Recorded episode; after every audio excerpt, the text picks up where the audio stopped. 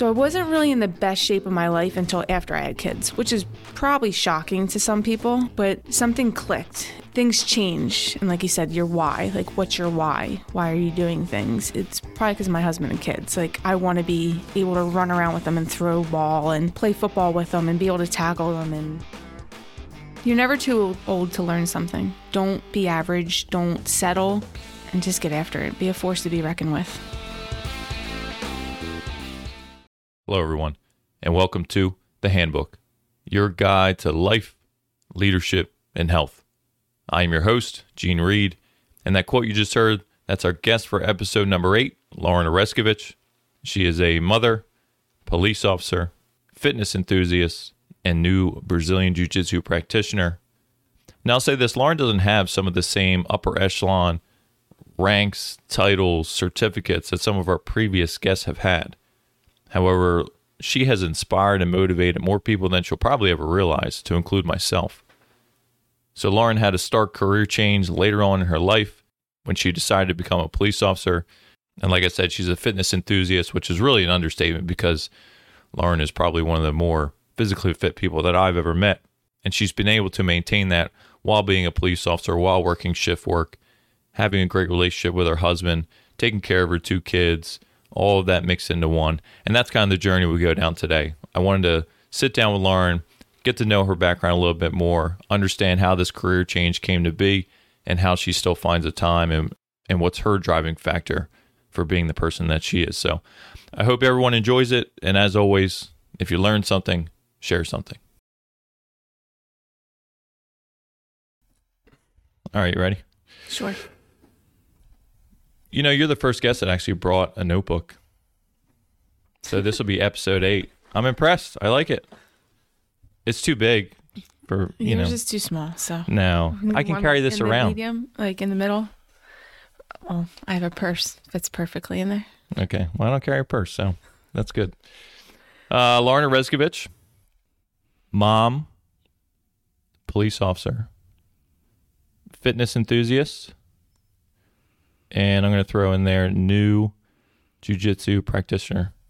Yes, That sums you up. Podcast over. Good. Good. Do you want to tell everybody what we did yesterday?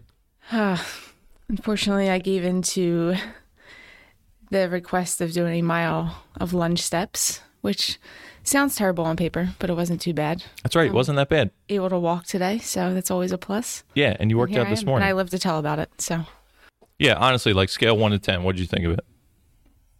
Ten being like ten being you couldn't do it. about a four, but I'm Yeah. also crazy. So Yeah, you sure are a little different. You know, what's really crazy is uh, Kibble House, who was there, Yeah, he marched around that like no problem. totally unfazed. I'll say this though. So I did that last week. It took me like an hour and six minutes. We did more than a mile, by the way, because my watch said a mile and we were under an hour, and then we finished out because we wanted to do the full four laps. So I think we did. It, it turned out about the same time. It was like an hour and five minutes. About an hour. We stopped, chatted a little bit. Yeah, that was a blistering pace. I think to do a mile lunges in, in under an hour is uh, pretty impressive. No, it was good, especially in the cold, wet rain. So Yeah, yeah. The wet rain did not help at all. I actually have a little blister on my foot. All right, I want to start with you, like chronologically, because okay. you do have a lot of stuff going on, and I think it's easier for everyone to kind of get a hold on where you're coming from with what we're going to talk about. So, uh, where'd you grow up? Northeast Philly. Oh, I didn't know that. I thought you grew up in South Jersey.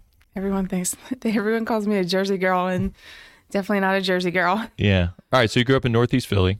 Yep, actually not too far from Brian Grant, which ironically we he's come into my life as far as jujitsu and Yeah. uh, with the county. So How long did you stay there?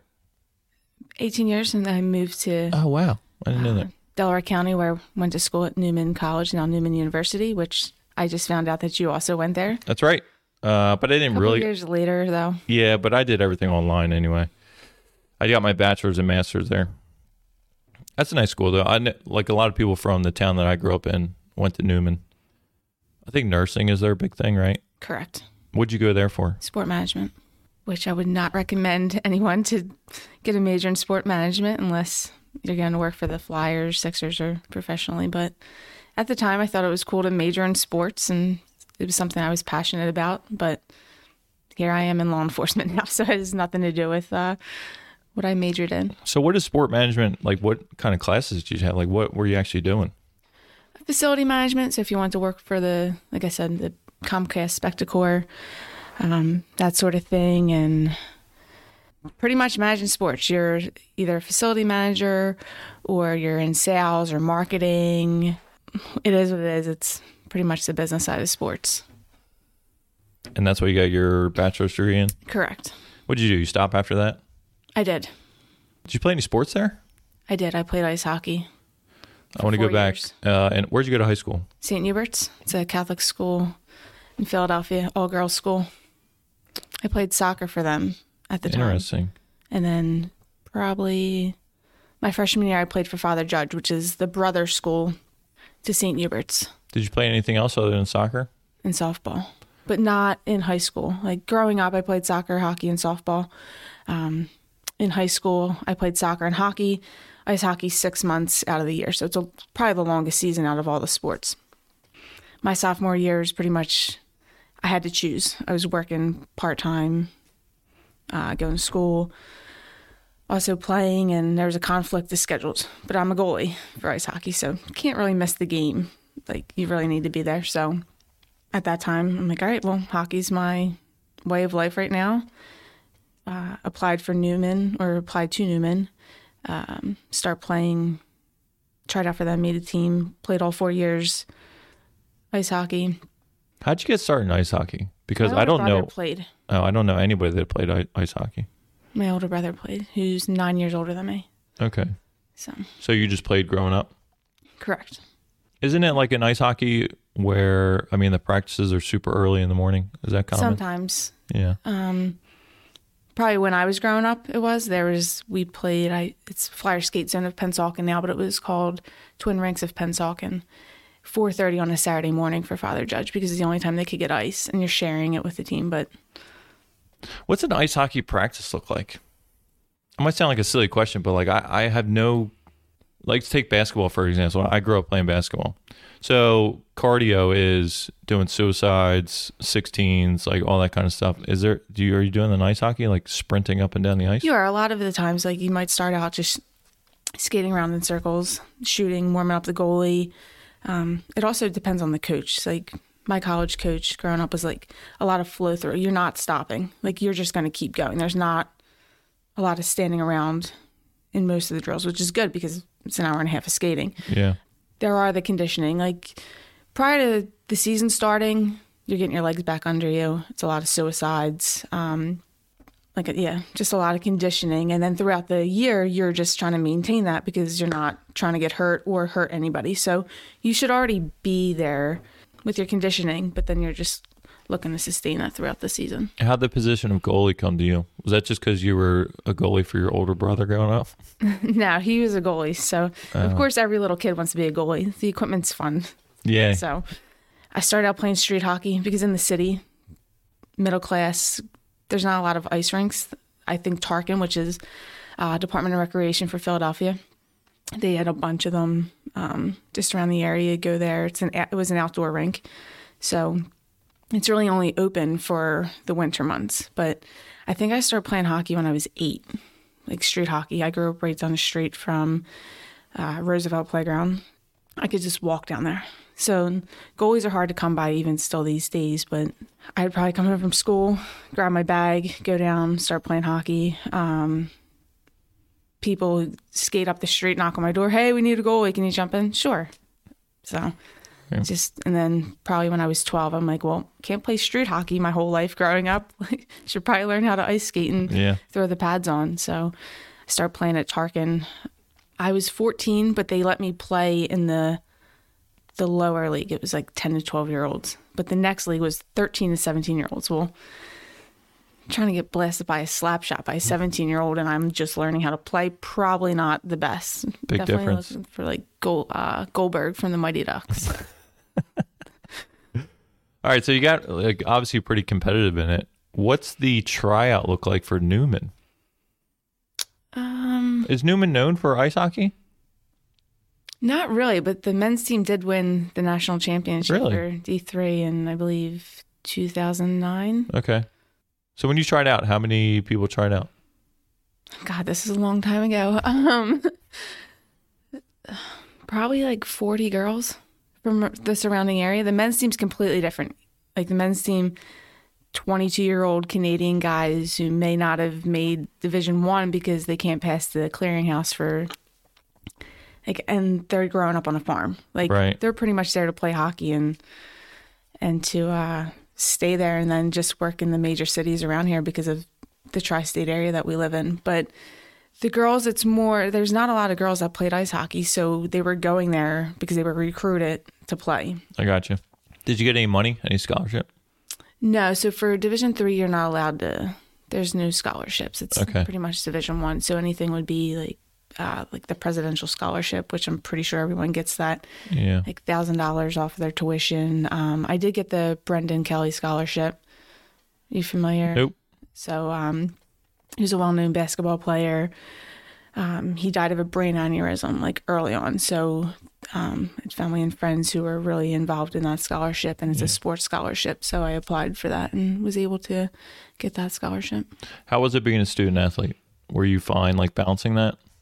I was, and I was also working part time. So it's not as Division three is not as crazy as Division one. Like you're still at the rink like two o'clock every day. You're still expected either to work out or um, be in the weight room for off ice training.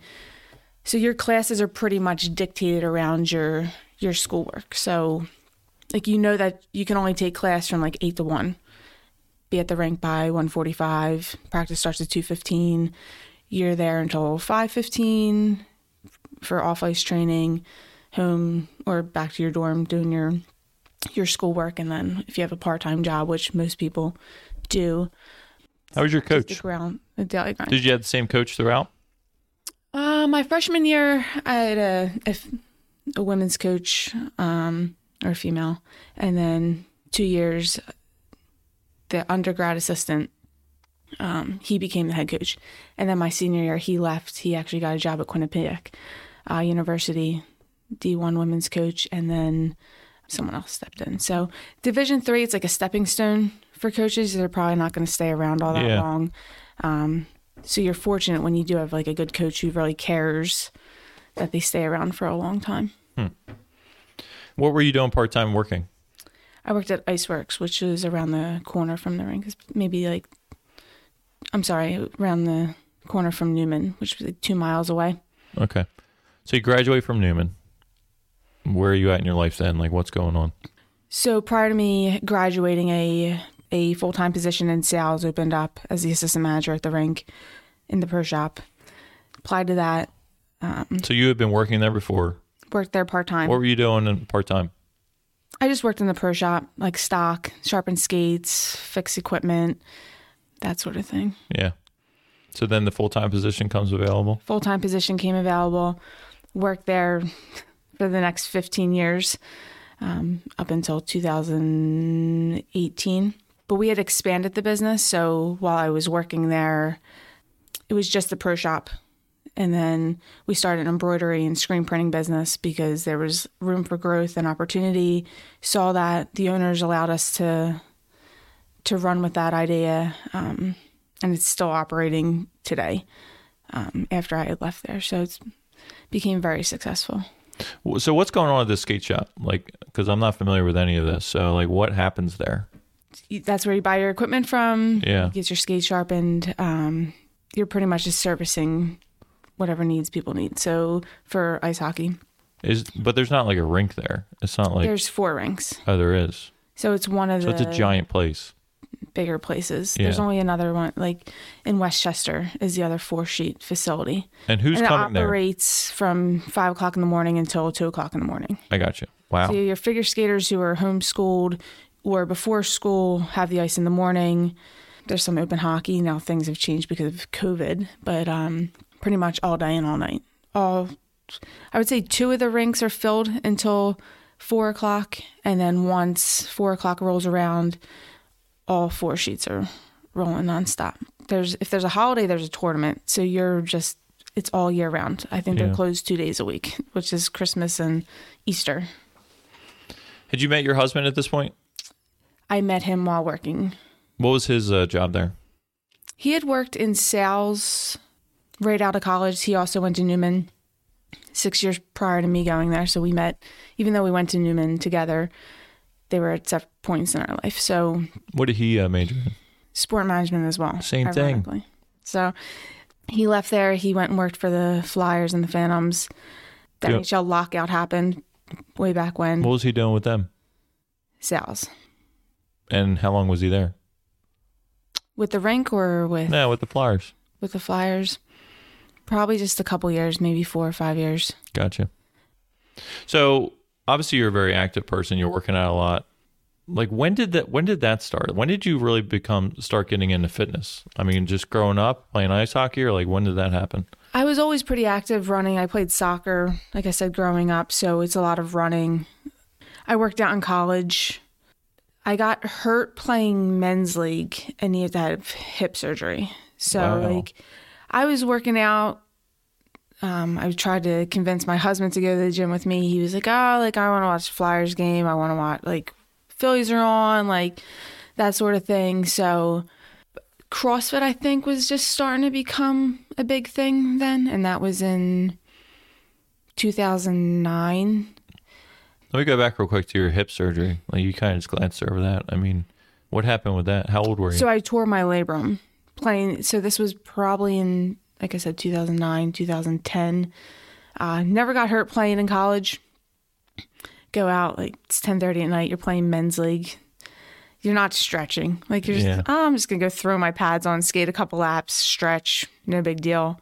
Tore my labrum playing hockey, which is a common goalie, and I guess uh, some pitchers in baseball might have that. It's the labrum's the same as your hip and shoulder. Like it's that that joint that keeps things moving.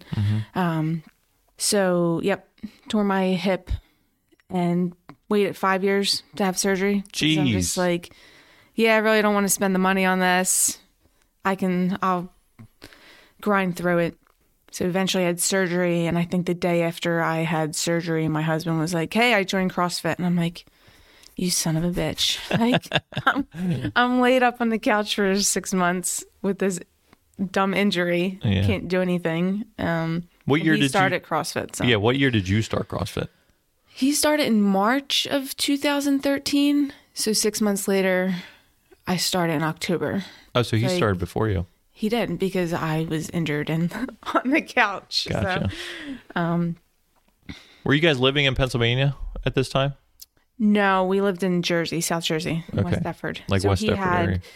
When he was working with the Phantoms and the Flyers, it was easier just to head across the Walt Whitman, Walt Whitman Bridge than it was to try to fight traffic up 95. So he had already had a house. Uh, when we got together and dating, engaged, I moved into West Deptford. That's why everyone thinks I'm from Jersey. Yeah. So lived there probably for 12 years before we moved to Delaware recently. Gotcha. Talk to me about CrossFit. Uh, do you remember the name of the gym that you started at? I did. It's uh, CrossFit One Force. They are still there right off of 295. Oh, cool. Did you just dive into it like six days a week, or did you kind of temper yourself?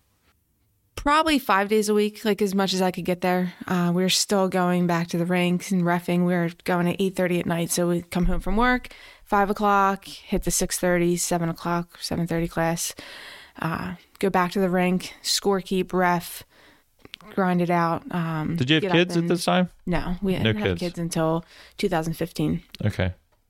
So no kids, uh, skating rink, CrossFit, driving back and forth. You guys are busy. Yes. When you first started CrossFit, do you remember kind of what was challenging for you?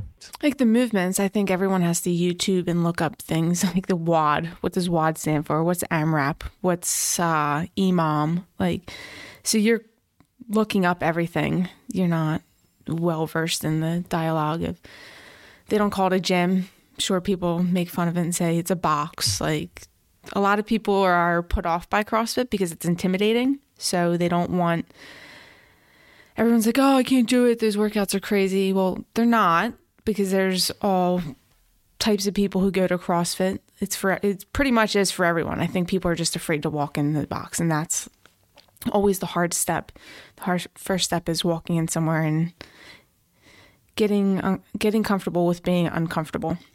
They start you off uh, in a beginner class for the first month. I think it's called three, two, one. So you're going over your movements. You're going over uh, the different things and how to lift properly without hurting yourself, because that's another big misconception with CrossFit. Um, oh, you're going to get a shoulder injury. No, you just have to be smart about it. But going back to like, it's pretty much suitable for everybody. You could be in there with a 15 year old kid, someone who has Down syndrome. There's two kids at the gym I go to now who have Down syndrome. Um, there could be somebody who's older, like six years old. So when people say to me, oh, you do CrossFit, you're crazy. Well, no, because it's what you make of it. Like a workout's only going to be as hard as you want it to be. Like we could have done that mile lunge step yesterday in two hours if we were taking breaks, like stretching. Well, no, you're going to grind it out and you're just going to do it because you want to make it rough. Right. So I think that's one of the great things about CrossFit is, or maybe one of the great things about just fitness in general. Like you know how hard you're pushing. Right. You can you can tell people all you want, like, oh, I really worked hard. That like, well, you really know deep down, you know what I mean, like how hard you're pushing it. But yeah, you're right. I think CrossFit does get a bad name. I kind of riff on it sometimes because I think there is a high propensity for injury if you don't follow their protocols. Right. You know what I mean? Like you probably shouldn't be doing a, you know, RX workout right out of the gate. Like everything is just have to be scalable. smart about it. Yes, everything is scalable within CrossFit, which really it, it does make it, you know, available to everyone. So the reason I like CrossFit is because it's an hour of your day. Like, believe me, I worked out. I've been working out since I was probably 14. I would go to the gym. You get on the leg press machine. You're hemming and hawing. You're like, oh, like I'll do this tomorrow. Like there's that excuse. There's the hack of like getting out of it. So CrossFit pushes you. It's the only. It's an hour of your day. No one else is getting to you except yourself. It's you and your thoughts. Um, no cell phone looking, scrolling through. Like it's not happening. You're there to work out, get your workout on, you go home.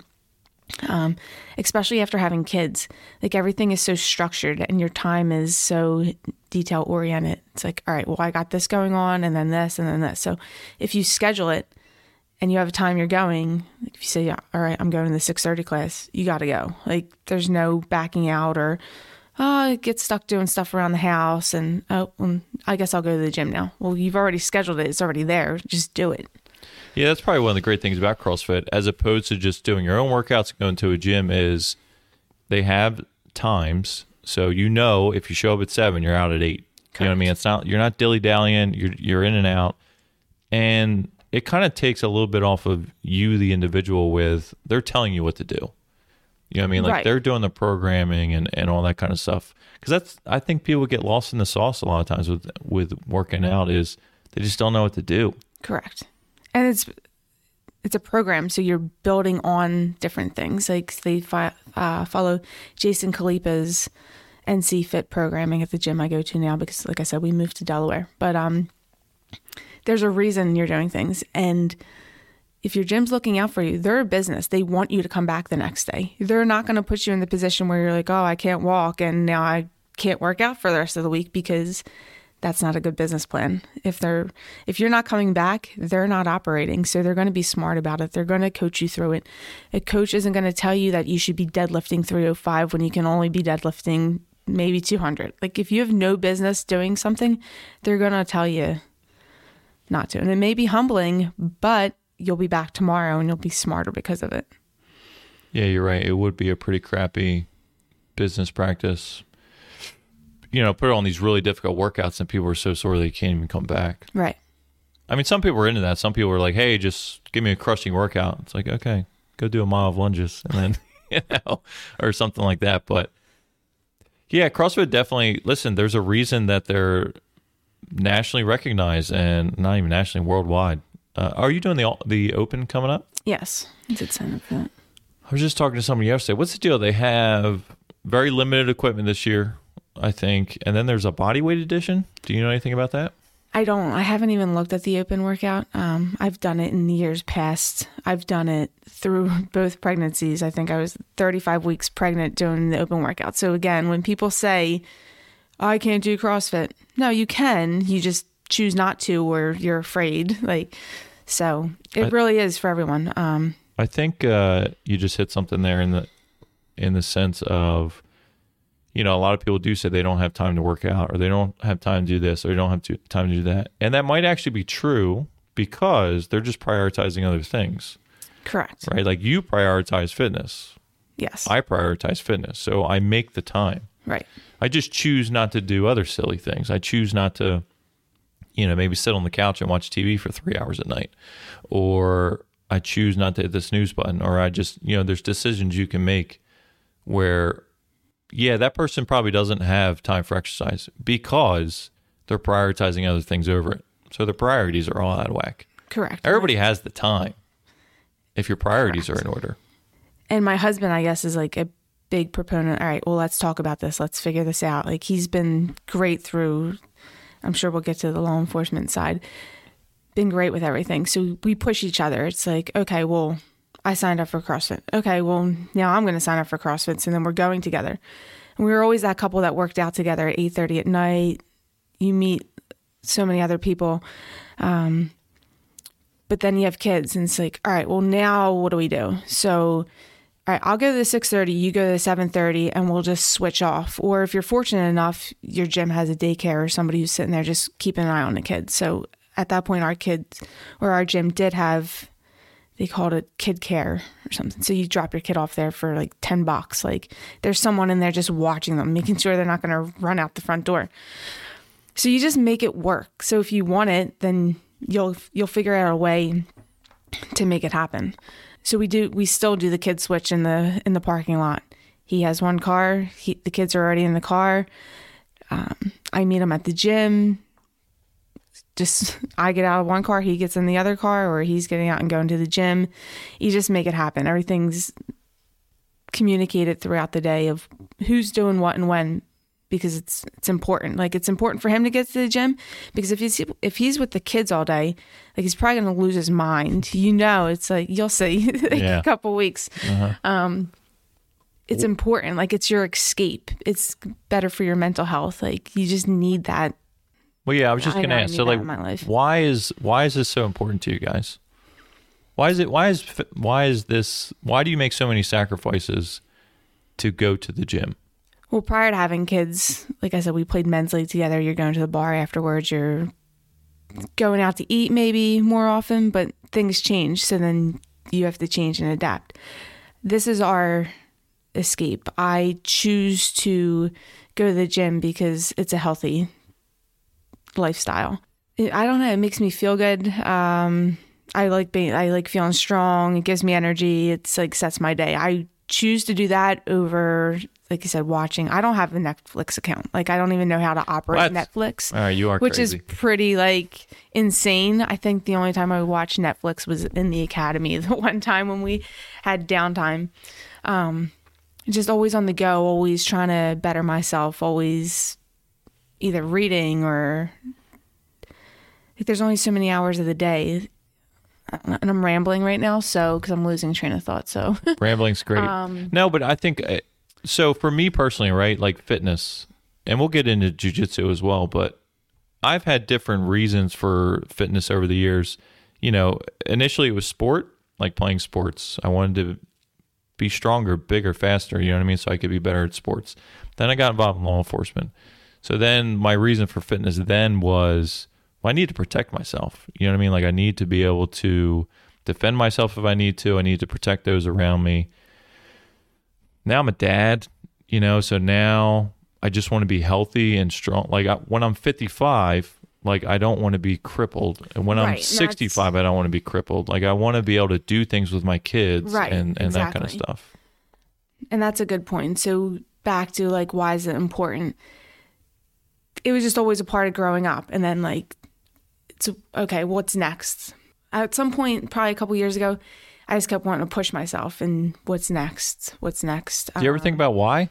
I'm asking you heavy questions, I know, but like, Because I'm very similar, but I, I have an answer, but I don't, know, know, I if you do. enjoy it. So like, it's what I enjoy. So other people enjoy going shopping. I hate shopping. I can't even be bothered. Like, I only go to stores probably during the holidays. Um, Didn't we talk about this? something. We were Like, working. I cannot like food shopping. I'd rather go at five o'clock in the morning or six o'clock in the morning or ten thirty at night because I want to get in and out. Like I cannot be bothered with it. So this is what I enjoy and what I'm passionate about is working out because it's always been a way of my life. But then you start getting into different things and all right, well, what's next? Start a CrossFit. Okay. Uh, CrossFit led to uh, signing up for triathlons and doing triathlons. And of course, my husband signed up for one, and I'm like, all right, well, I want to do this. So he signed up for the River Winds Tri.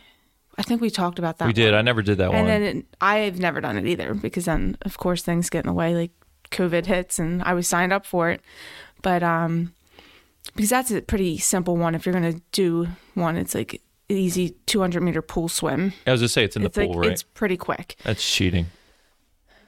but it's a good one because I'm not a very strong swimmer. My first one I decided to do was the Escape the Cape, where you jump off the Cape May Lewes ferry and swim to shore. Yeah, I've never done that one. That is on my it's a good one. list. So I'm like, What's "Oh, the swim to shore? How long? uh, 0.35 miles, Okay, just so over a quarter mile. that's a sprint triathlon then. Mm-hmm. Yeah. So I'm like, yeah, I mean, seems like a good idea. Let me jump off the ferry and swim to shore as my first triathlon, which led to then want to do half Ironman because again, my husband did it, and I'm like, well, if he can do, I was four months pregnant when he did it, so I was not going to do that. Yeah. So I want to tell a quick story about my first triathlon. I did it.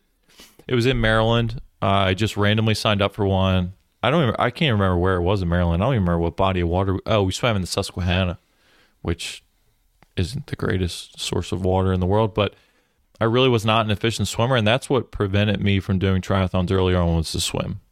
Biking and running, sure, I could do that. So it was just a sprint. It was a quarter mile swim. We go out in the water and we had to tread water for like 15 minutes before there were so many people and it was just a oh, mass start rather than the sometimes they do waves right they'll have six or seven people go and then so i was out there treading water for like 15 minutes. I'm smoked. I was dead. And then they started. And i thought i was going to drown. I think i was this second to last person like out of the water. But funny story uh, i weighed a lot more then. I was in the clydesdale division so i was like 230 pounds. And I came in like fourth place out of the Clydesdales, even though I was so awful on the uh, the swim. But that was my first entry into triathlons. Okay. But that just started it for me. I was like, well, I really sucked at that. Like, I want to get better at. right, You know, I think you and I are a little similar in the sense of I enjoy the process. I enjoy like progress. Like I, I like starting things that I'm awful at, right, and then just trying to get trying better. to get better. Yeah. Right. So there was another girl. We're a year age difference. So we would, for one race, we would be in the same age group, say 30 to 34. And then she'd be like, oh, like, I don't have you chasing me this year. So she was in the 35 to 39. So she's heavy into uh, triathlons and, and races. And she got up on the podium. I'm like, well, man, like, that's awesome. Like, I want to do that. Like, and you tell yourself you can't do that and it's a little harder in your age group because i feel like everyone's like that 30 to 39 male athlete is like stud Yeah. Um, but females it's there might be like 45 women in your age group so it's not as crazy as maybe like the 100 or 200 in the men's age group but i'm like all right i want like i want to be up there. So i think i finished fourth the one year. I'm like all right well i'm to do this next year and i'm to try to get better. And you look at your times and you break it down. All right well where can i make up this time? Um, whether it's your your run i'm ter- i'm a terrible swimmer I'm okay on the bike, but I'm going to catch you on the run. Like that's where I'm going to exert all my energy. Um, so then just kept pushing myself. I'm a numbers person, so it's always like you just said, try to get better. Like what are you going to do? Like But like, how do you know how to get better? In the sense of how are you educating yourself on fitness? Like, are you reading stuff? Are you reading books? Like, are you going online. Like, how do you how at the time for the triathlon stuff? Like, were you programming that yourself or like? No, I was just going to the gym um, and pushing myself during workouts, and that was my way of getting better. So it wasn't. I got into the pool a little bit. river winds has like an amazing, and that was the only thing I probably miss about South Jersey is their complex is ridiculous, and it's twenty bucks a month, but probably It's twenty bucks a month for if you live in if West you live in West Deptford. If not, but it's forty dollars if you live outside. But it's Oh, really? forty dollars definitely well worth it. oh yeah, So I think they have a uh, they have an Olympic sized swimming pool, and then they have three laps, like three lanes, just for like doing laps, but then a water slide and all like the water buckets for kids. So it's great even for that. And then they have a steam room. I'm trying to think if they have anything else. I think that's it, like steam room. that place which is like- ridiculous.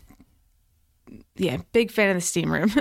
What's it uh, when you say steam room? Is it a sauna or is it? so it would be the opposite. It's uh, wet Oh, I of the dry heat in the sauna. Yeah, yeah, yeah. I've never been in a steam room. I've done the sauna pretty since COVID hit. The gym that I go to, I haven't been to, but yeah, the sauna, the dry heat is uh, it's great, uh, especially for recovery.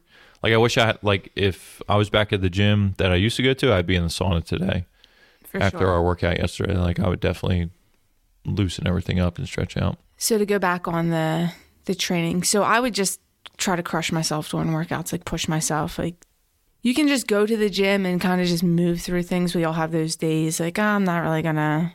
But then in CrossFit, you can your gym can belong to a Wada. It's called Wodify. So you see where your your workouts are or what the workout is. There's a whiteboard. So if the person who went earlier in the day put their times in, you can see where they were. So if you're evenly matched with somebody and they finish the workout in, I don't know, 10 minutes and 13 seconds, the CrossFit is supposed to be to better yourself. It's not about the other person. But you're like, all right, well, Nicole did this in this time. I'm going to try to beat her and just keep pushing yourself that way. And it tracks your performance. So if you back squatted 200 pounds last week and then next month comes up in the same complex, you're going to look at the number and be like, all right, this is where I need to be for this. I'm going to try to beat this number. So Yeah. How old are you now? I'll be 37 next month. I would I would assume that for your age group, um, you know, your scores are very competitive. Am I right about that, or For I don't know. Wodify- I'm saying you're a stud athlete, and for 37 years old as a female, you seem I to don't be. I don't look at myself as I'm 37. I still feel like I'm 25, but I probably work out much harder than I did when I was 25. So it's always that I wish I would have known then what I know now aspect because it's 100% true. If I worked out as hard as I did now when I was in college, God only knows.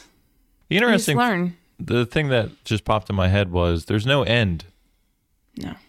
Like you said, like, why do you do this? Why is it so? Because I want to be 60 years old and still CrossFitting. I, I want to be that person in far better shape. No, I think the why is very important. Like I said, that has changed over time for me. It sounds like it's changed a little bit for you. Not that I want you to. Well, I'm going to ask you to give advice to people, but we we know a lot of people who really aren't into fitness and like, ah, it's no big deal. And in law enforcement, I think that's a death sentence personally. But have you ever tried to like get people into working out and like some of the hurdles that you've seen? Like, what's some advice? I you- have. I think people don't realize the process that is taken. Um, they just assume that you've always been in shape or that you never really had to work for anything, which I don't, I'm in. Two years ago, I was probably in the best shape of my life. Like going into the academy right after I did uh, the half Ironman, I did a couple sprint tries, and then the police academy fitness test was in August.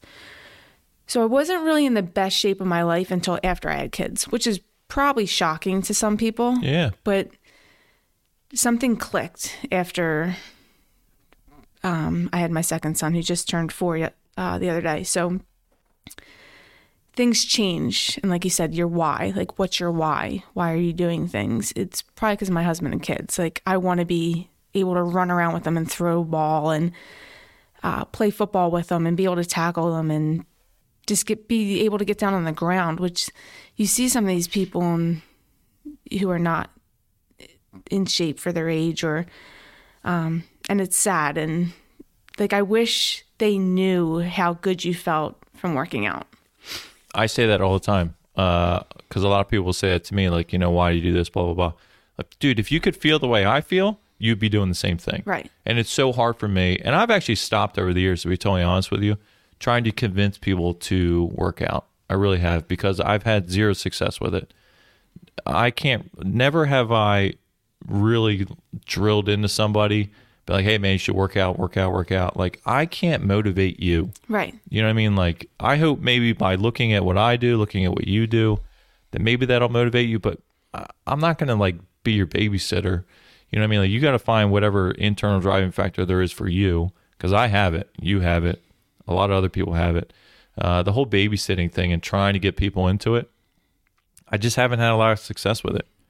And I made a mistake one time. I was kind of working with somebody, and I don't know what you said that made me think of this, but it never gets easier. I remember saying that to somebody because let's say running a mile is your goal, right? It's difficult to get there, but then eventually you run a mile. Well, the next goal is now to run two miles, right? So now you got to work towards that. Like you're, al- it's always difficult. You know what I mean? Like you're always going to be putting in more effort. Your output is greater. You know what I mean? Because now you're in better shape and you can do more things. But like my workout, I, I'm I, I don't know if I'm in the best shape I've ever been right now, but it's always hard.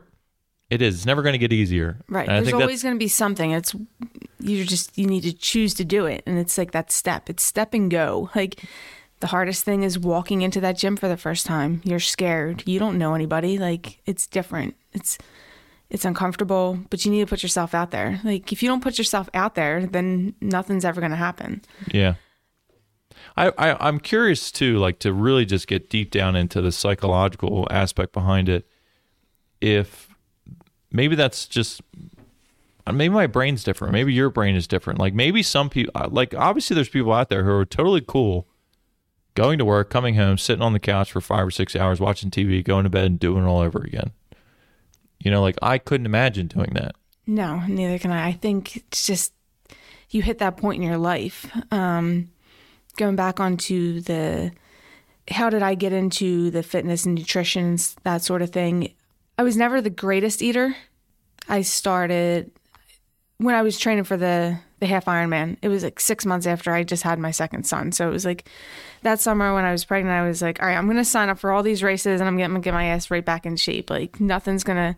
So everything's always six months out. Like you're never planning for tomorrow. Everything is already laid out for tomorrow. You just got to get up and do it. I think for my birthday, I was like, uh, can you? My husband's like, what do you want for your birthday? And I'm like, uh, sign me up for this nutrition package. A coach at our gym had just started her side business, um, doing like the macro macronutrient training.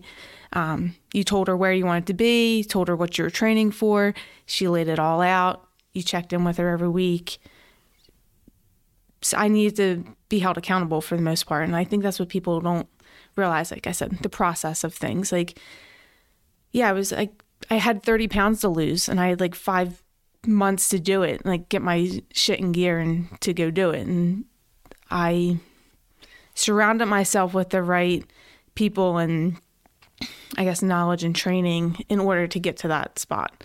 So then signed up for that and dropped the 30 pounds and was ready for the race in September. So where did that come from? So you're right. That's a very effective strategy. I do the same thing. I plan everything out in advance. I usually sign up for races well in advance, so I know kind of what's on the horizon.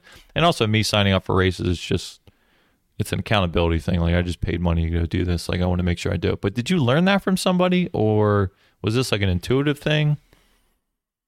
Um, prior to me, right after I had my son, I was listening. To, I think you listened to him too. E.T. the hip hop preacher. Yeah, he's awesome. Great. So Can I just say this real quick? Not many people. He has a huge following, but usually when I bring him up, not many people. I found him by accident. so did I. So I think on Spotify. Um, I think it was on YouTube for me. I just saw like one of his somebody made a motivational video with him on there, and I was And like, that's what "Ooh." it was. I searched like motivational something. I was just at home one night, like looking for some, I don't know, like motivational speeches or big Jocko fan. I know he's been brought up a couple times. Absolutely. Um, I know we've discussed this. Like probably ET and Jocko are the reason why I am where I am today because of that. Because their whole speech is you get tired, like you don't want to be average. Like if you want it, go get it, type of thing. And it wasn't until like 2015, 2017 that that mindset changed. I was never always like this. I enjoyed working out, but something just clicked that one day, and I was like, all right, well, I'm done with being like this. Like I want more. Like there's always now is I want more. What's next? How am I going to get there? Type of thing. Yeah, that was kind of similar to me. Like when I was growing up, I always enjoyed working out, just because. Like I don't, uh, like I said, it was for sports or whatever, and it was just uh, enjoyed being competitive. But then I got hooked up with ET and Jocko and those kind of guys, and then David Goggins came in, and it was like, oh, this is a thing that you can do. You can just go do Right. Really difficult difficult They do a good job. They motivate you. You're like, all right, let's do this. Like, They do. Yeah, I don't want to. Yeah, it sucks getting up at 4:30 for the 5 a.m. class, but this is the only time I can work out. So if I don't work out now, it's not going to happen. And if it doesn't happen, then I'm going to be miserable, and then I'm going to be like, it affects like your entire day. My husband knows. He'll be the first one to tell you. If I don't work out for three days, it's not nice. like it's it's bad. So he's like, you know what? You need to stop. Like, go to the gym. You'll feel so much better. Even if I'm coming up with every excuse, because I'm not gonna. I'm not acting like I have all the answers to everything. We all go through that grind. We all go through that. Uh, I guess you feel sorry for yourself week. Like, oh, I just don't feel like getting there. Like, I got too much to do. Like, we all make excuses. I still make excuses. But at some point, you have to have that discipline enough to say, all right, I just need to get to the gym. Like, it just needs to happen. And then once you're there and once you're done working out, you feel so much better. And you're like, wow, I really needed that. Yeah. I, I still uh, I go through that. I feel sorry for myself sometimes, and I make up excuses. And but it, here here's what I like to do, and this is it's beyond fitness for me with the principles I've taken away from ET, Jocko, David Goggins. I've taken it into other aspects of life. Like I like to dig myself a hole. I, what I'm trying to do now is find my limit. Right? Like I keep adding things in. Like okay, well you know, for for me, fitness right now, like it's you know working out every day, just crushing fitness. Okay, then it's the education stuff. Let's get a master's degree, get a PhD, keep digging a hole. My wife and I have our second kid on the way.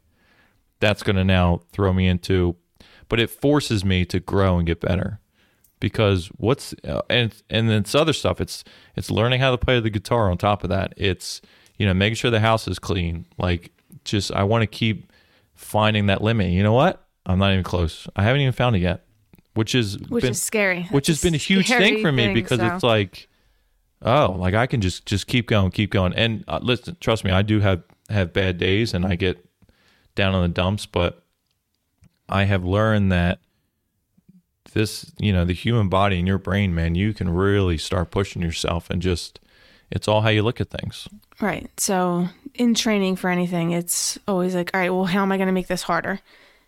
If it's harder, then you're only going to get better. So then um, running, a lot of the the triathlons down the shore are sand based. There's some sort of sand running. So the time we had a house down the shore on the weekends, I'm not hitting the gym. So I'm like, all right, well, let me throw a weight vest on and go run in the sand. Because the only way you're going to get better at doing something is just to keep doing it, and make it harder. So you suck at push ups, go do push ups. You want to get faster. Like I can run, but if I want my mile time faster, I'm going to make it harder. So now I'm going to run in dry sand with 20 pound weight vest on and see how that feels. Because when time comes and I have to run just, granted, you'll have gotten off the bike for 10 miles, but yeah, your legs are going to feel pretty shitty. So how can I train and how can I better myself to be prepared for that moment? Seek discomfort. That's what I just wrote down here. That's really what, what it's about. I think that's a common theme. You know, the human body is programmed to be comfortable. Right. It's called homeostasis, right? Like it just wants to achieve a level of, hey, we're good, relax. You want to get beyond that. Seek discomfort, because then you'll grow. Right. Like you said, you're you're training to run a really fast one mile. Okay, well, let me make that mile as hard as I possibly can. So when that time comes, it's easy. Correct. You just go through it. Where did law enforcement come in? Like, wh- at some point, you made a decision to become a cop. I did. So I'd worked at the rink for 15 years. I knew I was at a, a, limit. So the only, I couldn't go anywhere. Like I would have been in that position the entire time. So I start looking for other jobs, just trying to better myself. Um, the ice rink was a great place to to learn and grow, but I was at my peak and I was 30 something years old. Like, yeah, couldn't do that for the rest of my life. I really enjoyed what I did. and That's why I was there for so long. I didn't have anyone really looking over my shoulder. Um, we were able to expand the business and, and do well. But then the time came, it was like, all right, well, I don't want to be doing this for like the next 20 years. I need to go find something else to do. Probably over the next two years, start looking at different jobs where it was um, like in the financial industry or like insurance industry, sales for other products. I was like, do I really want to do this? Like, I'm not that person who can sit behind a desk. Like, there's no shot this is going to happen. So, probably in 2015, I was pregnant with my son. I really started, like, given the idea for law enforcement. Unlike others, it wasn't something I always wanted to do when I got out of college. I'm like, yeah, I want to be in law enforcement. Let me do this. Um, my in laws are involved in law enforcement. So, knowing that I'm not that type of person who can just sit still behind a desk, I'm like, all right, what's a job where like I can make a good living? I can have um, good benefits, and it was important because we were starting a family, so job security. And I was working in Delaware County at the time, so their process is a lot different than yeah than ours. Um, you have to put yourself through the Act 120, go to uh, Delaware County Community College. Yeah, what's the deal Um, there? then you put your, go- you put yourself through the academy. You do. So I th- it's like thirty five hundred dollars six like a semester. So if you start in July, then you graduate in January. But then you have to go find a job. So now you have to go and apply to all these small town municipalities. Thought about it at the time I was pregnant with my first son and still working at the rink, still working and then scorekeeping. It was late at night one night. Uh, we actually had like this kid, and it still happens this day and age where we see it all the time. People leave their cars unlocked and people are breaking into cars. It's pretty much you're dealing with that on a daily basis, right? Yep. So this kid was coming into the rink. He was going through the locker rooms, like late at night, ten thirty at night, stealing people's cash. No one's paying attention. There's no one watching men's Right. league hockey at ten thirty at night. It's just the guys on the ice. So, um, he was like doing this periodically every s- couple months. So, I'm walking through the rink and there's this kid just sitting outside the locker room. Has no business being there. I'm like, what's he doing here? Like, so I walk a little further and I'm like, hmm, okay, well, this is odd. So I go outside, get my car. I don't know if there was like a vehicle description or something that happened, but now he comes out. So now I'm like trying to call my husband who's getting changed from being on the ice. Call the Zamboni guy who was like, if you see, th- see this guy, call me, but he can't hear because he's on the Zamboni. So I call Aston Police. So now I'm following this guy like, like down the street. I'm like seven months pregnant. I'm like, well, here's the tag like this. So I think that got me excited. I'm like, wow, that was like, that was really cool. So that started the wheels again turning. And again, it's always like, oh, I can't do this. Like, what am I crazy? Like, Yeah, because how old are you at this time? uh, 31 maybe. Okay. Then the wheels start getting turning again with that. So I'm like, all right, do I want to do this?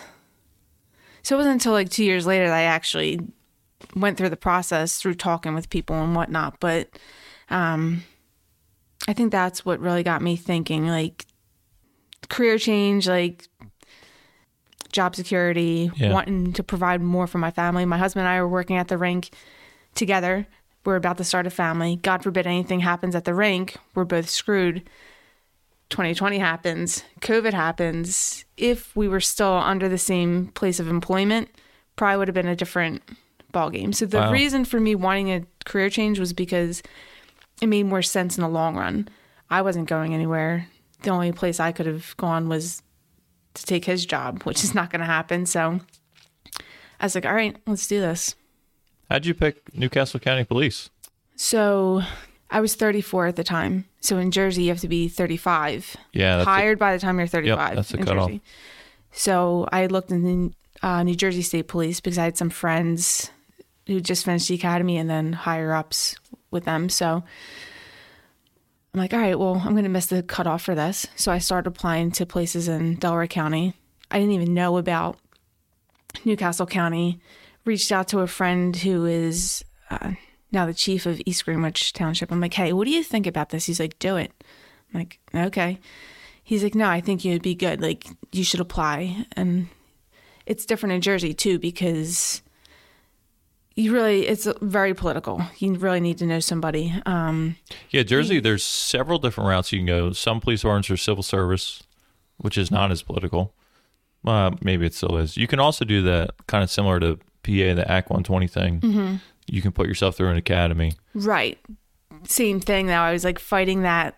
All right. Probably should have thought about this two years prior to me hitting the age cutoff, but Yeah. he's like, you should look into New Castle County. There's no age or residency requirement. I'm like, perfect. All right. So decided that in the beginning of June, applied there. Everything I told my prior to that, I'm like, hey Mike, what do you think about this? He was like, All right, do it. I'm like, okay. That's So- it. That was the conversation. Pretty much. I was like, we'll make it work. So fa- we have family who is uh, in Pennsylvania law enforcement. It took his one cousin maybe eight years to get hired. So I don't think he realized when I said, hey, I'm going to do this, that it was happening. It would, like you would be hired in probably four to six months. six months. Yeah. And he, when he said, okay, do it, I'm pretty sure he thought it was going to be like a couple years. And then I'm like, all right, well, I sent my resume in. I applied like end of June, it was due. Uh, PT test and written tests were in August. Background and everything was in October. Offer in November. Academy was starting December 12th with a three and a one year old at home. So it was just like, okay, this is it. Yeah. We'll figure it out. Well, I want to talk about the academy. So, yeah, that's a very, a lot of people that go through our academy are single. They might be married, but, you know, they're young. You know, I think, I don't know what the average age we're hiring at, but probably 24, 25 years old. No kids usually. So you got a three and a one year old. Yep. So, uh, for those that don't know, our academy is not residential. However, you know, there are ways to induce sleep deprivation with assignments at night and stuff like that. So, talk to me about the academy because I didn't go through our academy, so I'm not really that well versed on. So it starts on a Wednesday. You're there probably from now. I live a half. I was living 40 minutes away from the academy, so I wasn't living in Delaware around the corner or even 10 minutes away. So that adds 40, another. 40, 45 minutes away. That's another hour and a half every day. Right. So getting up at uh, five o'clock in the morning, leaving the house by six, being at the academy by seven, ringing the door. Um, and the first day you're there until like nine o'clock at night. Like the first couple weeks, Yep. Seven o'clock in the morning until who even knows what time you're getting out. I think the Friday, the first Friday, I come home again, sleep deprivation. Like you're given papers, you have to shine your boots, you have to like. I wasn't in the military. All of this is new. Uh, shine your boots, polish your brass, like all of that. Now, granted, it's the first week, so you don't have to really worry about your brass or anything, but your uniform needs to be in order. Yeah. I think my my husband was just killing it. Just all right, I got the kids. Come home. Uh, he was meal prepping for me. Friday, I think we just did pizza or we did something. He may have cooked, and he's like, "How's everything? Is it like is dinner good?" I'm like, "Sir, yes, sir." And I'm, he's like, "What?" I'm like, "I can't believe I just did that." He's like, "I could get used to this though." Like, Yeah. so you're just it's just crazy. Like you're just your mind is just racing. You're not even thinking. You just go and do it. So So I've had the conversation, and I'm still split. I don't know because the academy I went through in Maryland was residential, so you live there. Mm-hmm. And you know, if you got so many demerits through the week, which are just made up things that you get Right. disciplined for. Mm-hmm. But if you got 10 during the week, you stayed the weekend, like you didn't go home. However, you know, you're talking about, I wasn't in the military either. So shining your brass, getting your uniform squared away, making sure, you know, attention to detail. I didn't know how to do any of that, but my roommates did. You know what I mean? So like it was a, there was a group setting to things. Uh, the camaraderie was, you know, great. And also like that's all I had to worry about. I was 20 years old in that academy. Um, I didn't have a, you know, I wasn't married, no kids. I didn't have to worry about going home and worrying about anything. Like I lived at the academy. So I, you know, I went through that experience. Now they could mess with you throughout the night, which they would often do. They would roll a trash can down the hallway at, you know, 1230 at night. You get up in PT for 10 minutes, go back to bed. And then two hours later, they do the same thing. Get up, PT for 10 minutes, go back to bed kind of thing.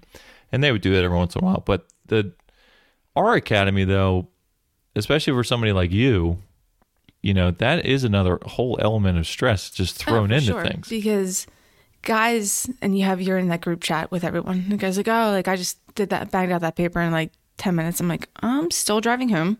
Yeah. Uh, I get home. It's going to be eat dinner real fast. Obviously, you just got done working out, so that's important just to refuel yourself. Bath, bedtime, and now it's ten o'clock, and it's like, all right, I'm going to sit down and write this ten page paper. Like, probably not going to get to sleep until three o'clock in the morning, and I'm back up at four or five. So my husband was like big, most supportive person ever. Um, just making sure, and still to this day, just making sure everything at home is squared away so that when I'm going to work, it's just that's all I have to worry about. Yep. That and getting home to them. So if your mind, and I know in like previous podcasts, like if your stuff is not squared away prior to you walking out the door, it's a liability. So you need to be in the mindset and the mind frame. And he knows that's important. Like he's not going to pick a fight with me or do something and then me walk out the door and now I'm thinking about like the argument we just had over something dumb that could have been handled or solved when I got home instead of me walking out the door. Now I'm, I'm thinking of something else. So Yeah, for me, it's uh, making sure the house is clean, finances, and yeah, making sure my wife and I are good. We didn't have an argument or anything. Like, right. I need I need those three things, i- you know, in line. So, the, how long was our academy? Close to seven months, isn't it? Like six and a half. Ours was, I'm pretty sure to date, was the longest. It was 32 weeks. And now they've start like chipping back a little bit, but Man, thirty-two weeks. That's eight months. Mm-hmm. I didn't know that. yep. Did you have like a um? I don't to call it like a breakdown point, but a lot of people do kind of like have a moment in the academy where they're just like they kind of reach their red line and then like did they mess with you a lot in the academy? A little bit. yes. Um because being my age like I'm older than or as old as some of our drill instructors. Yeah. So it was hard for me like being older and then Yeah. Some of your listen, some of your classmates you were 14 years older than. yes, um That's a lot. We're driving just as long as they were on the face of the earth. so there was no turning like there was no turning back. Like I made the decision that I was going to do this. There was I didn't allow myself for that. I'll just go back to the rink. Like I was a hard worker. They would have they were sad to see me go. Like I was um I did a good job for their business, but there was no cop out. Like there was no turning back. There's no plan B. I didn't allow myself for that. So every day, for as hard as the day before was, it's like, all right, well here I am, standing at the back door again. Like this is it. Like I'm really doing this. Not that that makes things easier, but it kind of does. Like if you don't allow yourself an exit strategy, No, this well, was you, it, and this was you have to do it. So Mm-hmm. it doesn't really. There's no other option. That's a good strategy. When you got out uh, FTO, what did you think of FTO process? Uh, I mean, I didn't know any better. I didn't even know. It was just the next step. All right, FTO's here. This is what we're doing. Like this is. So with Yeah. no prior law enforcement experience or knowledge of anything, I was like, okay, this is it. This is the next step. Right. How was your first like? I mean, how long you been out now? Like on the road by yourself? By myself for just over a year. We finished around Thanksgiving of 2019. What's been the most difficult thing for you? And I think just from what I've seen, like I've been here for, you know, nine years now, you definitely had a much quicker transition to, I don't know, being like a self sufficient officer. You know what I mean? You're older, you got kids. Like uh, you, ha- Definitely life experience. you have life experience. So you're not showing up to, I mean, you're showing up to domestics and it's not like, oh, what's going on here? Right. It's like, oh, I've had arguments with my husband. Like I kind of get, you know, Right. Or your crazy. family upbringing. You're like, yeah, this is normal. This is, some of it's sad. I haven't really had to deal, I think, like if there's ever children involved, like that's hard because you feel sad for them. They can't really make their own decisions and you're dealing with their parents and you're like, you're trying to talk sense into somebody, but you can't be like that. It's all in how you speak with someone. So you try to relate to them, you try to get your point across. I think that some maybe some of the younger officers like it takes a little bit more time or if they didn't have an they had a pretty good upbringing so they're not really like saying like how shitty life can be because they've been protected by that Yeah, dude, listen, that's I had an amazing upbringing. Two parent background, uh, you know, middle class, grew up on a farm, horses, cows, like it was great. Uh so yeah, that was always difficult for me sometimes in the beginning was seeing how low some people's lives can get. And be Right, and oh Jesus. right and it's all in how you talk to them and try to relate and you don't want to ever come off like you're better than somebody so i know in the past like you can get much further by trying to relate to somebody than talking down to them especially if you're younger and you're talking to someone older it's not going to fly. Like you need to find something some common ground even if you have nothing in common with that person. Find something that you can relate to and make it easier because then they'll open up and they'll respect you much more than you trying to some 24 year old kid trying to give advice to a 35 year old who is having the worst day of their life because obviously we're there so it can't be good. Yeah. How, did fitness suffer at all when you got out on the road? Like, did you have a- time period there where, you know, with shift work and just dealing with that, where you kind of had to restructure some things? I would say it was more like that in the academy than on the road. Um, you're not working out as hard, or it's more body weight stuff. You're not really mixing in weights. Probably until the end of the academy, you can do that, but it's a lot of push ups and body weight sit ups and air squats and whatnot. So, um, I would think. They probably hate me for saying this, but during the academy, you hit like that lapse in fitness because you're not really going to the gym after the academy. You're not getting home until nine o'clock at night. So, um, Did you get out of shape in the academy? No, I know a lot of people like at MSP it was it was very it was similar like cardio wise like through the roof guys right, were my usually push ups and sit ups and everything got better. And you're wearing a vest and you're wearing a duty belt at that point. So, the tempo push ups were probably hard. Like when you're trying, 30 people are trying to do push ups together and it's not really clicking. So, that was probably the hardest part. But um, I definitely look forward to getting back to the gym and, and working out again once the academy was over. How was you had never done any jujitsu or like grappling prior to the academy? Is that correct? Correct. So that was your first introduction to it in the academy. Correct. What were your thoughts on that? Oh, it was great. Um, definitely allows you to become more comfortable in detaining somebody if they're not going with the program. Um, I think it's very important. Uh, we have great use of force instructors, and I've always said this, right? Just call it like it is. Like I'm six foot, two hundred pounds. You're not. right, You know what I mean? Like you're a mm-hmm. smaller female. Like I've always been curious. Like you, you have a totally different perspective on things than I do. Even when we're out there doing, the, we're like we're doing the same job, but you know, I'm not. I'm okay if things have to get physical. You know what I mean? Like it happens. Sometimes things rise to a level. Like I've always wondered. Like you're a smaller stature female. You know what I mean? Like like I can rely on my strength and endurance. Like I'll be able to hold on, but then if you don't have to fight or struggle with somebody, then don't. So put yourself in the best position of how to control somebody without having to like punch them in the face.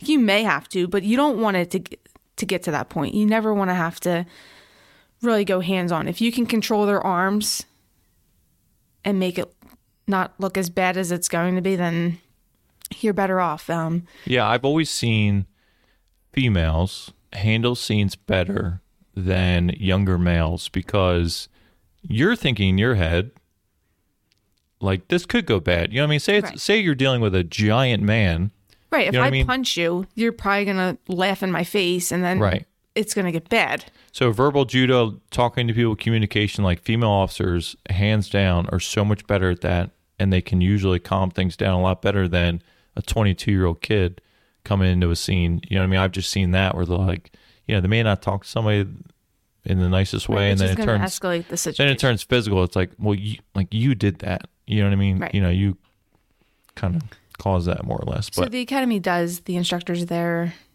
push you to get into jujitsu, but that was something else just added to my schedule now because yeah. So on how? top of work, the gym, my husband's work schedule, kids, school schedule, it was like, all right, can I fit this into like where are we gonna? So you look at all the different gyms. There was one in Philly, which in Jersey is only like 25 minutes away, but it's at 6:30 at night or 7 o'clock at night. So, well, that's not really gonna work out. Plus, it's still important for my husband. Like it can't be. It's not one sided. There's always that give and take. So. I was mindful of like, well, I'm not gonna be like, hey, I worked all day. Now I'm gonna go to the gym. Can you cook dinner and take care of the kids and do their homework and everything? So I'm like, all right, well, this isn't really the right time to to start this. Even though he was pushing for me to, because he's concerned for my well being and wants me to come home at night and knows it's important. So it didn't really work out. Then we were in the process of moving to Delaware. Um, reached out to a bunch of different people, find out where they were going uh, looked at different schedules. Um, and there's this one place that had a punch card because it can be expensive and it's a commitment. And it's a lot of, why a lot of people don't want to CrossFit because it's going to be probably about 160 bucks a month. and jujitsu's the same. Most gyms are about About, yeah. 130, 150 a month, somewhere Right. around there. So the one I go to now, Riverfront, they offer law enforcement. They're big in the law enforcement and military. They'll offer you the law enforcement discount. So I think it's under a hundred dollars if you want to do the unlimited class. But I knew I wasn't going to get there that often. So because I still enjoy CrossFitting, and you had said earlier, like people don't want to make the commitment. So yeah, a lot of people don't CrossFit because it's 160 bucks a month, but they'll go out and spend their money on something else or something dumb. So that was a lot of where like my husband and I like, well, we have kids now. We're not going out to dinner. We're not going to like fancy restaurants because we're at home.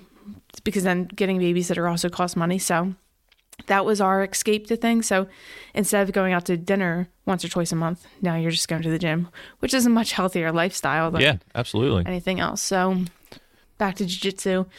Um, I think I was talking to Senserato and he was saying, yeah, um, Brian, there's Brian Grant and Riverfront and there's this other place in Philly. The Philly one was, it was going to be too far. So I think was that's then he. again, just like looking through schedules and trying to fit it in. All right, well, if I go, I can make it work this time. Hey, Mike, what do you think about this? Okay, go ahead, go do it. Like everything with him is like, all right, we'll make it work. Just as long as like it's a mutual thing. So now he's going there. He's probably there. We're going there soon. So we just find a way to push one another. So it's always just having that person in your corner and figuring out and talking it out. So So talk to me about the first time you went to like your first jujitsu class. Nervous, scared, uncertain. So I had taken a private lesson first because the gyms were shut down at this point. Okay. Um, I had been looking at it for like six or seven months. Um, but then all the gyms are shut down because of COVID. It happened probably like a year ago. Did a private lesson, showed me a couple things. Uh, Billy's wife, Elise, is about the same height and size I am. So he was going over uh, different chokes and different movements, but it was her and I, like grappling with one another. And he was just instructing. I'm like, all right, cool. So once the gym opened back up, they made it easy for me to come there because I'd already known them. So Yep. at least uh, just reaching out, like, hey, I'm going to be going to the gym at this time. Like, all right, cool, I'll be there. So just scheduling it because if you don't schedule it or you don't have someone keeping you accountable, then you're not going to do it because you're going to find an excuse. Yeah, absolutely. Uh, and then they offer this. Uh, it was at six to seven a.m. in the morning. So I would just get up and go to that. It was free and What's that on Wednesdays? Wednesdays. It's now seven to eight. I was just gonna say, I was like, is it six, seven stuff? It was- no, it was seven to eight. yeah. Well, your episode's gonna air this Friday coming up, but uh, yeah, I'm gonna be there on Wednesdays for the next few weeks until the baby comes, and I'll have to take you know a couple weeks to kind of get things squared away with that. But right. what is your? How long have you been do, doing jujitsu now? Probably a year. Okay. Not serious. Like here and there, still trying to figure it out, but more often than not. So I try How to get there you- like once or twice a week. How do you approach jujitsu? Do you have a philosophy like when you're rolling with somebody, right? What are you thinking? It's trying to what everyone's thinking, try not to get choked out. So you're just holding on for like the six minutes. Uh, it's a good thing with their instructors is if you're close to submitting them, they're going to tell you where to put your hand in order to finish the submission. Like they're not going to try to.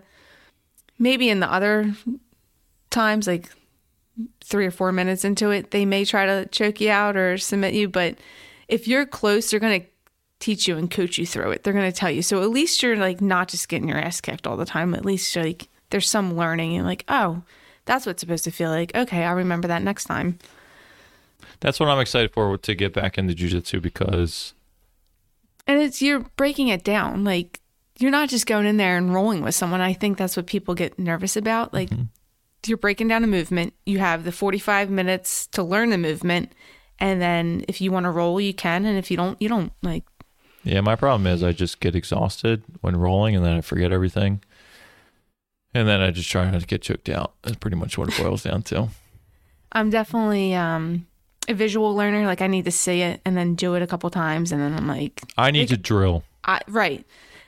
Like same thing with ice hockey. People are like, "Oh, you should give goalie lessons or you should te-. like I can't tell someone how to do it. Like I can do it, but I really just need to practice it and drill it out before. But Yeah, I need to definitely like drill. So if we do a movement, I think I need to drill more than the average person. To be totally honest with you, like say we're working on like an arm drag or something, I need to do an arm drag with you standing in front of me probably 300 times. Like just bang, bang, bang, bang. Keep doing it. Keep doing it. So um, yeah, I would get frustrated in class sometimes because you know we would work on a move for say 20 minutes, and then I'm like, man, I, I like that's not enough or if you me. miss a step, but it's like the most important step because Yes. if you don't hit that step, then the, the next one's not going to work. Yep. You're like, oh, yeah. So Yeah, I'm definitely gonna. Yeah, I'm fully committed. Like this is now going to be my new obsession, and I'm I'm excited for it. Like I'm Yeah, there's a, gonna. a group of us. So now that like different people on C and D squads, like, hey, I'm going there at 7 a.m. You gonna be there? Like, it's just that accountability. That's awesome. So, and if there's a friendly face or someone you know is going to be there, then it makes it uh, How often are you going? less stressful. One or two times a week. So I'll be able to hit there like probably the next six weeks, looking at our schedule with the way our schedule lines up. What's your goal with jujitsu? I'm not in the competitive level for that yet. I don't know if I would want to be, but it's just honing in the skills that help me with with work. So I don't know if we talked about this or not, but like what we talked about the why for fitness, but like why did you start doing jujitsu? I guess pretty much just talking. Like, there's other people who you surround yourself with who are in the jujitsu. So, um, and I trust those people. So they're like, yeah, you should get into this. It will be helpful for you, which it has been. Um, just being able to say take someone down or like in a controlled environment rather than it it getting bad. Yeah, out of hand. And I know I just said like I'm, I'm like deeply committed to it now, and I said this on other podcasts where I've had, you know, th- basically four six month stints that I've done, but something always happens, and then I always stop and then move on, you know, move on to the next thing. But my why has recently changed, which is now why I'm kind of fully committed, and I think it has to do with, well, it's it's a few reasons. Number one is I have three nephews uh, the one is two and a half, and the other the other two are eighteen months old. And I have my daughter who is eighteen months old, and my wife and I have our son coming here in the next couple weeks. My new why is doing jujitsu for them, to be honest with you, because yeah, it's for me because I don't want to get you know hurt at work and I want to be confident in mm-hmm. myself and all. But I think jujitsu is so important. Just the philosophy behind it, like you know, being in very difficult situations and staying calm and then getting out of them. I think it translates into life really well. But I want to really train my ass off for the next five, six, seven, eight years, so that when they become of an age to where they're now six, seven, eight years old, I don't know. I kind of want to be like the uncle or the dad who can help them out. You know what I mean? Like that's kind of my new why, which is Definitely. way more of a driving factor than just doing it for myself. To be totally honest. Correct, because you have those little ones who are watching you. Like Yeah. um, my son Luke, who's five, he has one of the Rogue uh, barbells in our like the plastic barbells. So he wants to be in the garage working out with me. So it's always like you never know who's watching, and you're gonna have an impact on their lives because of it. So he grabs his barbell and and works out with me, or um, we have jujitsu mats and the tackling dummy or the grappling dummy in our basement. So they use him as their nerf target right now, but um, he's like, I want to do karate, or so probably within the next couple years, we'll get him involved in that. He's uh, the typical older son where he's very timid and baseball's his his sport, so he's not very aggressive. So I think that would be something useful for him. Like you never know. Yeah. The little one he would run through a wall, so he's gonna be my my football player, typical second child. Yeah, I've seen some of the videos you put out there on social media with um with like the small bar set up and stuff. I think that's awesome. Yeah, so he uh or before that, he got that for Christmas. He was using a broomstick, like just an empty broomstick. Did So, he like, start that? Like did he were you going out in the garage and working out? He's like, "Hey mom, can I come with you?" Or Mm-hmm. like Right. so it wasn't like you No, not that you would force that on him, but no, he just he I, he probably knows that I enjoy it and he wants to be part of my time and so it's us just hanging out together in the garage working out. So recently, I think I sent it to Duel. Um, he has his bike in the garage. Now it's December and January. Like it's freezing. He wants to ride his bike. I'm like, buddy, you can't ride your bike. So I have two plates under his training wheel. So he's just like pedaling along like an assault bike. spin bike. He does. Uh, that's really funny. Uh, how's your husband doing with jujitsu? He's doing good. He's bruised. Like has bruises all up and down. Thank God. Yeah. It's uh, it's Is he doing the same thing one or two days a week? he goes usually Mondays at noon, and it's ten minutes from work. So I'll go back to work. Or right now, um, our son has to be picked up at school two o'clock on Mondays and Tuesdays because they don't have the aftercare or anything yet with the virtual. So he'll swing down and grab him at like two o'clock. And what's his goal with jujitsu? Just something else. Yeah. like he crossfits now it's like all right well he was originally the one who was interested in jiu-jitsu and Jocko and everything he's like well, it's more important for you to do it even though he's more he's more invested and interested in it but um he knows it's important for me to to train so Yeah. I want to go back real quick just to the police thing. Like, what's your goal? I mean, you know, well, go- everything's like what's next right we've yeah. touched on that. So you and I have had this conversation before. It was like, all right, well, I need to do something else. Like we talked about maybe doing like the full Ironman, and I think you'd said to me like, well, did you ever think about going back to school? And I was like, no, I haven't, but I probably should. I haven't been in school in 14 years, so um, I just enrolled and paid for class yesterday, so I'll be going back to school next Monday. That's great. Um, so just trying to Do- grow We're doing, or what are you going back for? admin of justice. So Wilmington? yes, Master's degree, obviously. yes. That's so I have a great. sport management degree. So just long term goal, set myself up for the future. Like we said, everything is six months out. Like you're not planning for tomorrow. Like your plan for tomorrow was should have been arranged already. Like now you're just kind of going through the movements. But now like forward thinking, career wise, um, I'm not the greatest test taker. I have street smarts. Um, but now it's just lining myself up for the future. I will just make 20 years with county. So now it's like, all right, well, what am I going to do after that? So, Yeah. It's almost a, I, I see it as a blessing that you can only do 20 years with the county because if there's things you want to do, like you're gonna have to get on it. You can't. Right. You're not gonna be able to do 33 years like some guys can. You know what I mean? Like, so if there's some things you want to do, like you're gonna have to, you know, focus on that and get it done because 20 years flies by. I mean, I Like, yeah, you said putting yourself in a hole. It's like, oh, here we go. What am I gonna like? yeah, Shit's about to get real now. yeah, exactly. That's awesome. You signed up for school though. I didn't know that. Mm. Very cool. Are you nervous? No, which is, I am, but I'm not because I think I'm. You just have to attack it. Yeah. Like you, it's done. Like you have no choice. It's just like the academy. You're there. Like, well, now I'm going to make the best of it. Like I'm Yep. going to try to. When you're in school, and uh, bachelor's degree, it's a, like you're just. I don't know. You're in college. There's not really. You're just. Nah, you'll crush it. I mean, typically, if Wilmington's anything like uh, Neumann, where I went for my master's, like you basically write a paper a week and do a discussion board, and it's really not that big of a deal. You'll you'll crush it. Yeah. Mindset's a little different now that you have kids and you're adult and more mature. So. It makes it I'm easier, I think. I think Yeah. it makes it easier because just like with working out or going to jiu-jitsu, like you got to get it done. Right. You don't have an option. Correct. You don't have nine hours in the day for of free time. You know what I mean? Like you might have forty-five minutes, so you, you better crush that assignment and just get it done. Right. or when you're on midnights or something like trying to work ahead or whatever. Was there anything you had written down there that you want to talk about that we haven't already? Now this goes like back to like the very beginning as far as um like CrossFit and everything. Another reason I think why I'm so like influenced by CrossFit is you meet so many different people. Um, same thing with jiu-jitsu or even going to the gym, but it's not like when you go to a gym, whether it's LA Fitness or Planet Fitness, you're going in there, you're working out. You're probably, unless you're going there with a buddy, you're probably not gonna stop and talk to anyone. No one really does that anymore.